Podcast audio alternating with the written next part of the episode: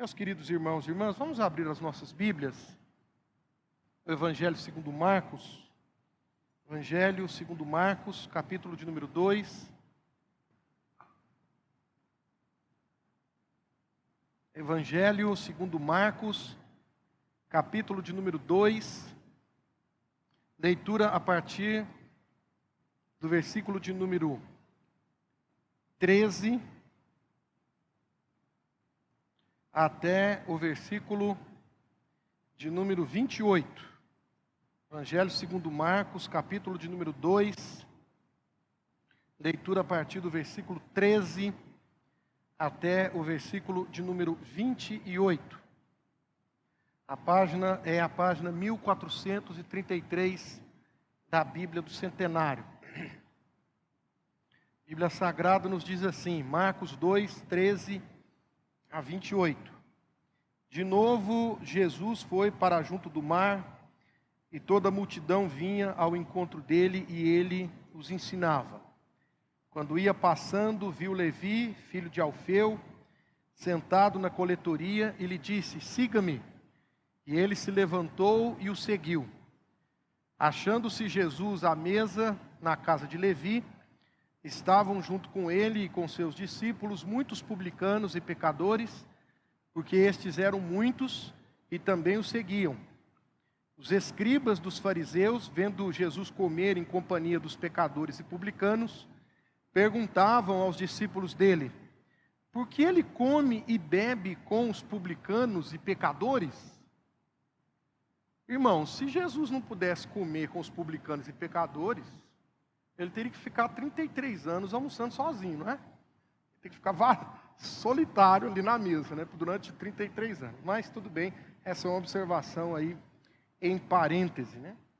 Versículo 17. Tendo ouvido isso, Jesus lhes respondeu: Os sãos não precisam de médico, e sim os doentes. Eu não vim chamar justos, e sim pecadores.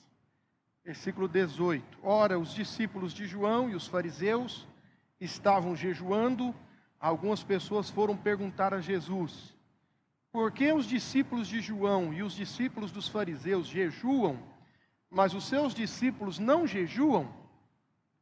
Jesus respondeu: Como podem os convidados para o casamento jejuar enquanto o noivo está com eles?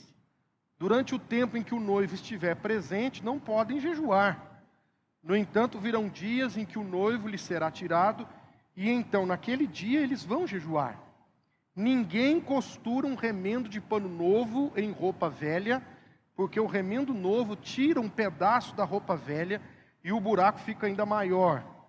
E ninguém põe vinho novo em odres velhos, porque se fizer isso, o vinho romperá os odres e se perdem tanto o vinho como os odres, mas põe-se vinho novo em odres novos. Versículo 23. Aconteceu que num sábado Jesus atravessava as searas e os seus discípulos, ao passar, começaram a colher espigas. Então os fariseus disseram a Jesus: Olhe, por que eles estão fazendo o que não é lícito aos sábados?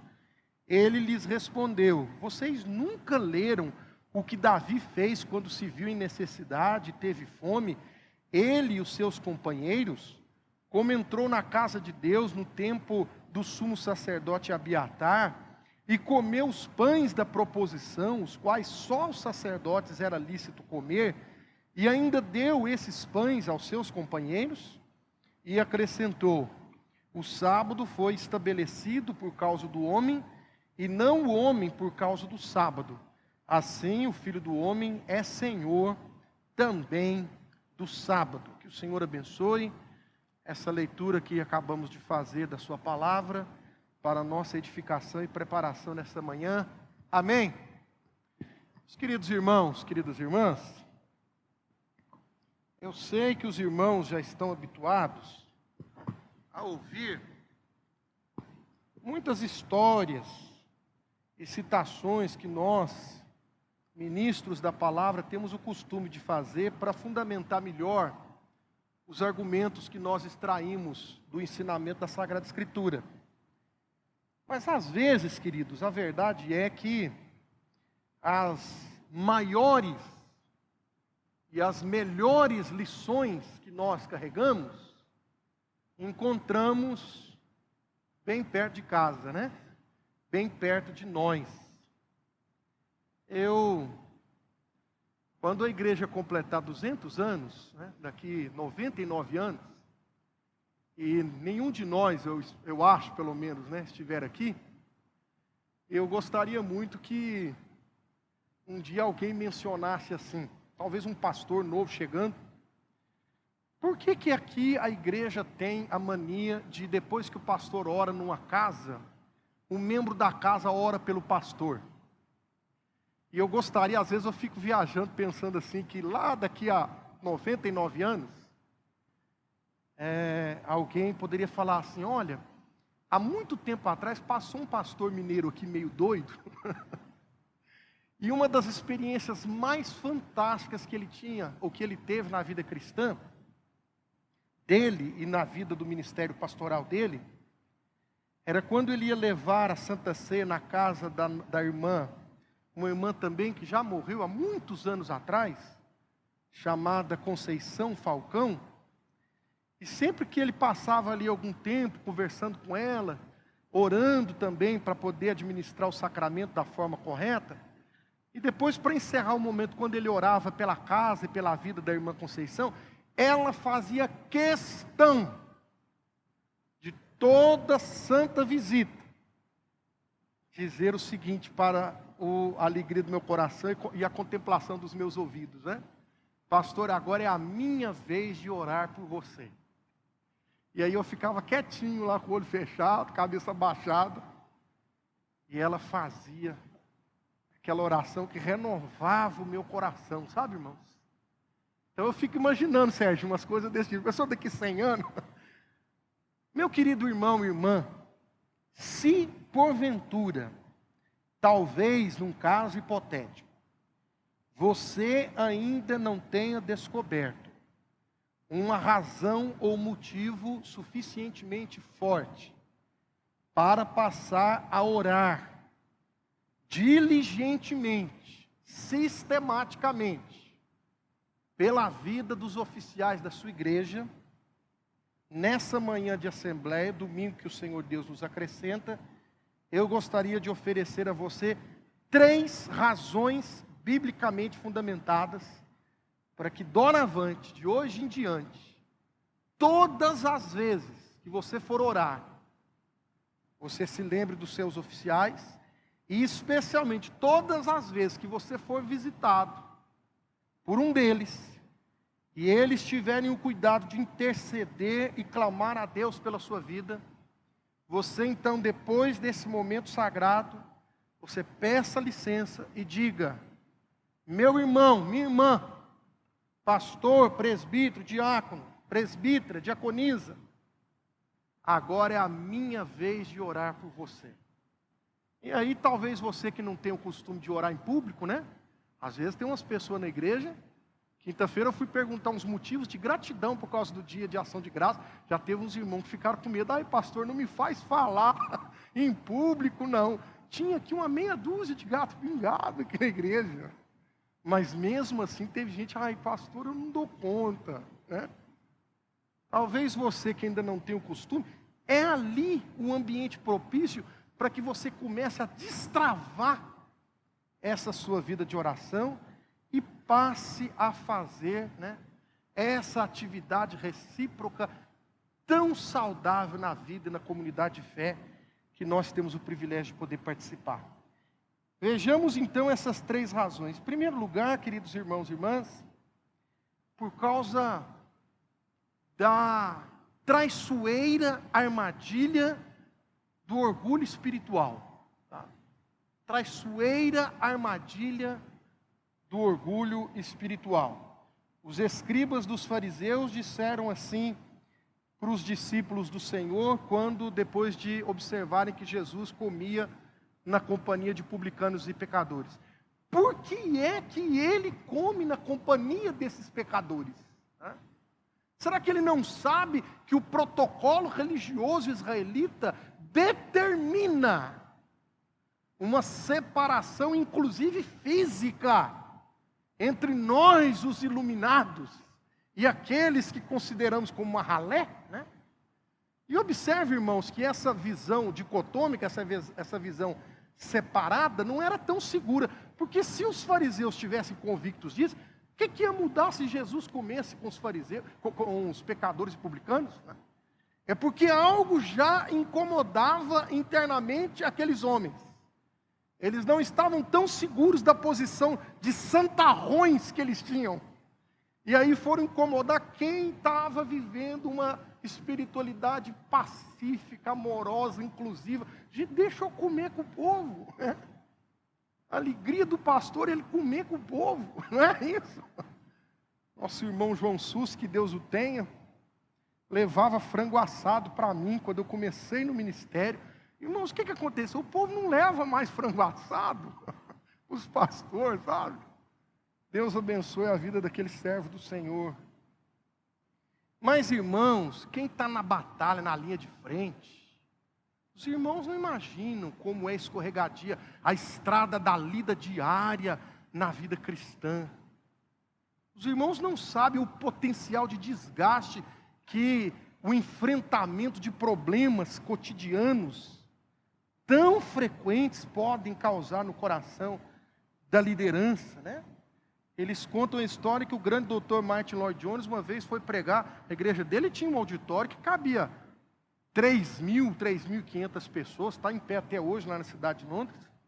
Mas ele tinha por costume de vez em quando pegar ali alguns intervalos algumas folgas da igreja dele e ir pregar nas congregações rurais lá do interior campestre da Inglaterra.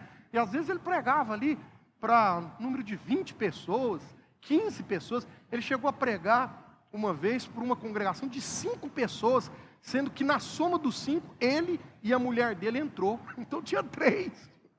O maior pregador do século XX tinha esse costume. E ele conta que uma certa feita, na pregação de uma dessas comunidades rurais, ele ao terminar ir para a porta para poder cumprimentar, uma irmã brava veio andando, pisando duro.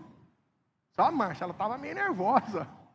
E chegou, pegou na mão dele e disse assim: Pastor, hoje o senhor falou como se eu ainda fosse uma pecadora. Ó. Aí ele olha, talvez esse tenha sido o melhor elogio de um sermão que eu que eu tenha pregado na minha vida. É isso mesmo, minha irmã.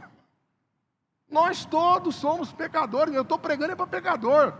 Eu preciso conclamar, são pecadores ao arrependimento. Eu sou pecador. Pela graça de Deus nós somos o que somos. Mas, irmãos, a vida religiosa, a vida na linha de frente, vai muitas vezes dilapidando nossa humildade espiritual. E nós então vestimos essa capa arrogante do orgulho e isso traz enorme prejuízo para o nosso desenvolvimento na caminhada com o nosso Senhor e Salvador Jesus Cristo. E o dever de orar, além da pessoa que está na frente, é seu, é meu, é nosso, é de todos nós. Precisamos orar, porque senão nossos líderes podem incorrer, lamentavelmente, no pecado e no perigo do orgulho espiritual. Segundo lugar, os líderes, quem está ali na linha de frente, pode correr o risco de dar corda, né, de dar espaço para o tradicionalismo religioso. Do versículo 18 até o versículo 22, nós encontramos alguns homens agora perguntando a Jesus e aos seus discípulos, né? Olha, nós cumprimos o calendário de jejum. Os outros também cumprem um calendário de jejum. Só vocês não cumprem o calendário de jejum. E Jesus veio falar para eles: Pois é, porque o importante não é o calendário de jejum. O importante é o porquê atrás da prática do jejum. Não é você dizer e falar e bater no peito que cumpre uma coisa sem nem ao menos saber porquê. Só é a espiritualidade do gado, né? Só porque os outros fazem, a gente também tem que fazer. Pois é, os meus discípulos hoje estão na presença do noivo. Você já viu alguém ir para uma festa de noivado ou de casamento, de dieta, por exemplo? Alguém já viu isso? Não tem jeito, né, irmão? Se tiver de dieta, é ali que, que quebra, não é? Ué, se eu vou para uma festa de casamento, tem jeito de eu ficar com a, com a dieta que eu comecei na segunda-feira. Meus amados irmãos, e aí o nosso Senhor Jesus começa a traçar uma palavra que recobre em nós a visão correta acerca de nossa dinâmica vida espiritual. Não é possível colocar remendo novo em veste velha. A minha proposta, o meu sistema, não é apenas mais um adendo à religiosidade judaica. Não tem jeito de vocês criarem aí uma síntese, uma, uma mistureba, né? Uma. Existe aquilo que a gente chama de religiões sincréticas. Não tem jeito de fazer um sincretismo. Mais cedo ou mais tarde, vocês vão observar que a proposta que meu pai me deu para transmitir a vocês é uma proposta de ruptura. É uma proposta onde a pessoa do nosso Senhor Jesus Cristo ocupa o centro do cenário. É Ele que tem autoridade para remontar, para recompor todo o sistema nosso tradicional, né? Então, toda uma tradição, a nossa tradição precisa ser a tradição que vem da Sagrada Escritura e somente essa. Né? No passado aqui, eles queriam então pegar todos aqueles ensinamentos do nosso Senhor e Salvador Jesus Cristo e acrescentá-los como um apêndice, como um adendo à religiosidade judaica. Não foi possível. E depois que a igreja cristã, durante muito tempo, já existia no mundo, ela também tentou inserir ali aquelas tradições humanas, né? Que fizeram o que fizeram com a simplicidade verdadeira do Evangelho, né? O Evangelho perdeu aquela pureza, perdeu aquela simplicidade, perdeu aquela significância tão, tão maravilhosa para o coração do aflito, muitas vezes por causa das tradições dos homens, né? Lá na Idade Média, os homens e mulheres que dedicavam sua vida para poder servir a Deus, nem sorrir não podia. Nem fazer isso aqui, nem sorrir, nem mostrar os dentes, sabe? Porque os líderes diziam que o sorriso transforma o rosto dos santos em algo parecido com o rosto dos demônios. Olha, irmãos. Nossa, eu estou por fora, não sabia dessa não, sabe? Mas, queridos irmãos, o nosso Senhor Jesus já denunciava isso, dizendo assim: gente, para, para, para tudo. Pensem bem. Como é que você vai remendar? Como é que você vai trocar um pneu com o carro em movimento? Como é que você vai remendar um negócio que, que já está antigo? Deixa acabar. Faz uma peça nova, né? costura tudo de novo. Era assim que o Senhor Jesus é, via o seu ensino, o seu sistema, foi assim que os apóstolos absorveram dele, e é assim que nós redescobrimos a cada geração, abrindo a Bíblia Sagrada e amando o conteúdo que dela deriva, para que nós possamos viver as realidades originais lá do primeiro século, a cada geração, né? nesse evangelho simples, nesse evangelho maravilhoso, nesse evangelho poderoso para a transformação das nossas vidas. Então, em primeiro lugar, orgulho espiritual, em segundo lugar, um tradicionalismo religioso excessivo, e em terceiro e último lugar, uma inversão de valores que às vezes pode acontecer com qualquer, com o melhor de nós. Com o melhor de nós. Pode haver uma inversão de valores. A Bíblia também nos conta, como foi lido aqui, que num certo sábado o Senhor Jesus alegremente na companhia dos seus discípulos, estava caminhando, ensinando, celebrando a Deus pela vida, pela alegria do Evangelho. Viram lá umas espigas de milho verde que já estavam no ponto de fazer curau, no pontinho de fazer pamonha, viu, Silene? Essa é uma dica, irmãos. O pastor não fala de gênero alimentício à toa, viu? Quando ele fala alguma coisa, o irmão já captei. Captei a mensagem, amado mestre. Apesar que aqui em São Paulo, deixa para lá, isso é comentário para outro dia, né? Pamonha aqui, irmãos, Deus me livre. Mas, vendo aquelas espigas cheias, né? Nosso Senhor Jesus começa então a debulhar os discípulos alegres, né? Vamos fazer um milho assado aqui na fogueira, com manteiga, oh maravilha, um salzinho em cima. Ô oh, Sérgio, hoje eu tô, eu devia ter tomado café primeiro antes de vir pregar. Meus irmãos e minhas irmãs, bastou isso para que os discípulos, então, os discípulos, os fariseus, o que está acontecendo aqui? Mais um item que nós vamos riscar de não conformidade com o sistema judaico. Né? Não pode, é sábado, não pode. Mas é para subsistência, não pode. O povo está com fome, tem menino aqui, não pode. Está errado. A guarda do sábado é absoluta. E o nosso Senhor Jesus falou: gente, vocês perderam o fio da meada. Não é o homem que foi feito para o sábado. É o sábado que foi feito para o homem. Aqueles discípulos estavam vivendo o sábado, porque eles estavam em encontro íntimo com o seu Deus vivo e verdadeiro. Enquanto os fariseus não estavam cumprindo o sábado. Isso é sábado.